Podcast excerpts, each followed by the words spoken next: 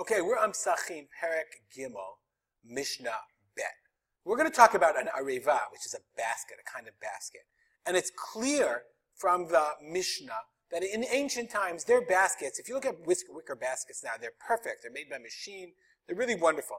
But it's clear that in ancient times, if they, they took a basket they wanted to use to make a bowl, they needed an adhesive. So one of the things that they would use sometimes as an adhesive is batzek, is dough. So what's the din? How do you consider, what do you do if you have dough in a basket vis-a-vis chametz on Pesach? Says the, says the Mishnah. I'm going to move this over a little bit. There we go. Says the Mishnah. Batzek shebesidke areva.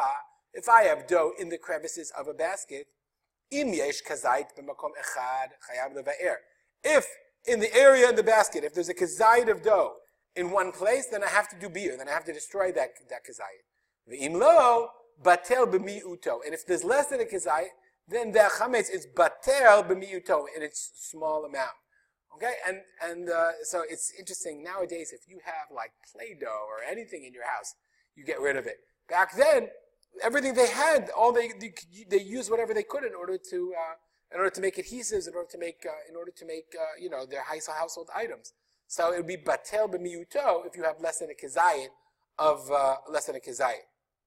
Now let's look at the Bartenura for a second. So the dough is made lechazek shevarea usidakea. It's in order to strengthen its cracks and its crevices. If there's a kazayit in one place, you have to get rid of it. Less than that, batel b'miut. If the Bartenura adds, v'im eno asur lechazek, if it's not made to strengthen it, afilu pachod mi kazayit chayav leva'er. Then you have to get rid of less than a kazayit. The fisha eno mevatlo sham, because you're not mevatel. I mean, if it's there as part of the basket, then you consider it part of the basket. If you don't, if it's not there, then you have to get rid of it.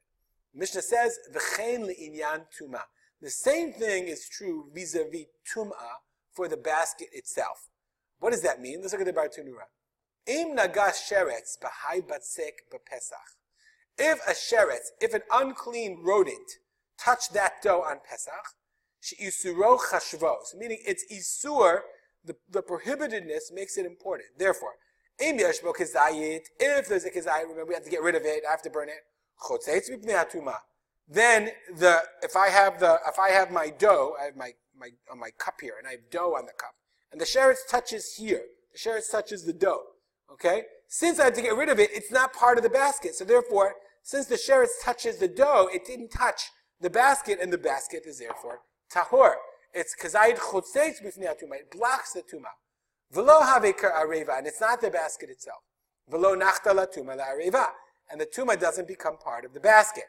Upachod b'kazayit, but if it's less than a kazayit, im eno makpid alav, if I'm not care, makpid, if I'm not meticulous or careful or care about it, batel legabe ariva. So if it's less than a kazayit, okay, then it becomes part of the basket itself, part of the vessel, and therefore, and if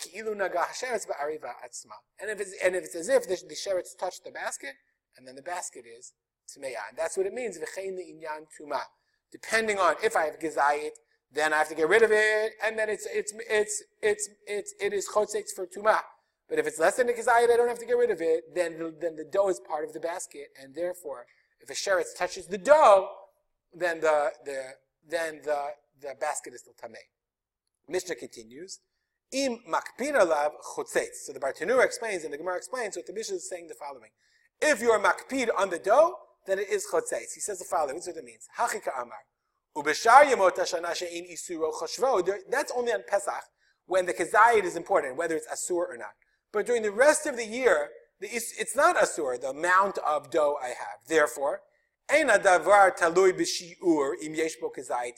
dependent upon the measurement, the amount, if it has a kezayit.